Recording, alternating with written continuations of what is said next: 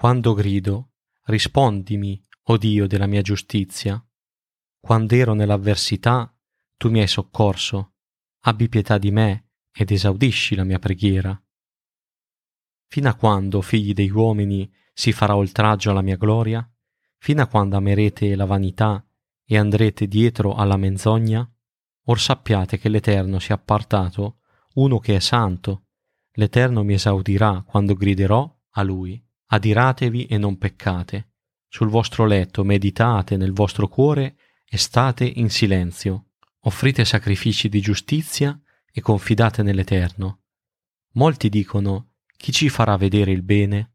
O Eterno, fa risplendere la luce del tuo volto su di noi. Tu mi hai messo più gioia nel cuore di quanto ne provano essi, quando il loro grano e il loro mosto abbondano. In pace mi coricherò e in pace dormirò, perché tu solo, o oh Signore, mi fai dimorare al sicuro.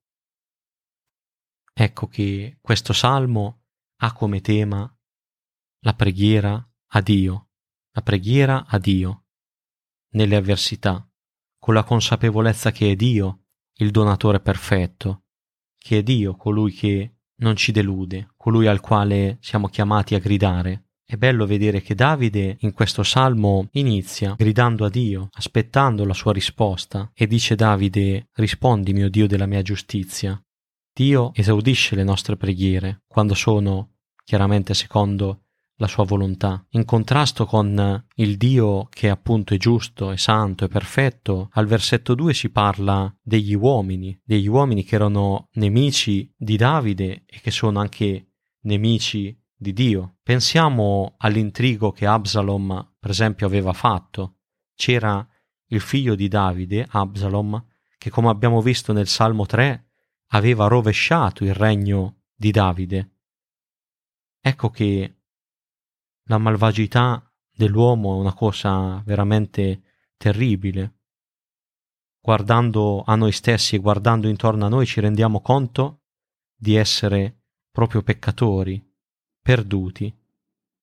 Ma è bello vedere che contrapposto a questa terribile condizione dell'uomo c'è Dio, che è perfetto, che è santo, e Davide, invece di fermarsi e scoraggiarsi guardando all'uomo, Davide confida in Dio e dice Davide, sappiate che l'Eterno si è appartato uno che è santo. Ecco che qui c'è un riferimento anche profetico a Gesù, il Messia, l'unto, colui che l'Eterno si è scelto.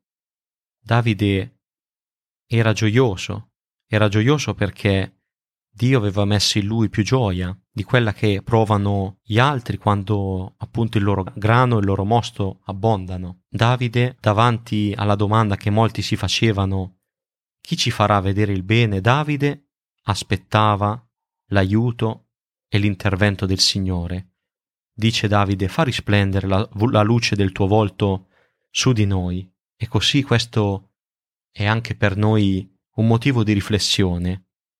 Nell'avversità, ma in ogni circostanza, andiamo a Dio, guardiamo a Lui e aggrappiamoci alle sue promesse. Se ancora non hai creduto in Dio, Egli ti tende la mano, quindi non aspettare. Ravvediti, pentiti dei tuoi peccati e credi in Cristo, l'unto di Dio, come tuo Salvatore.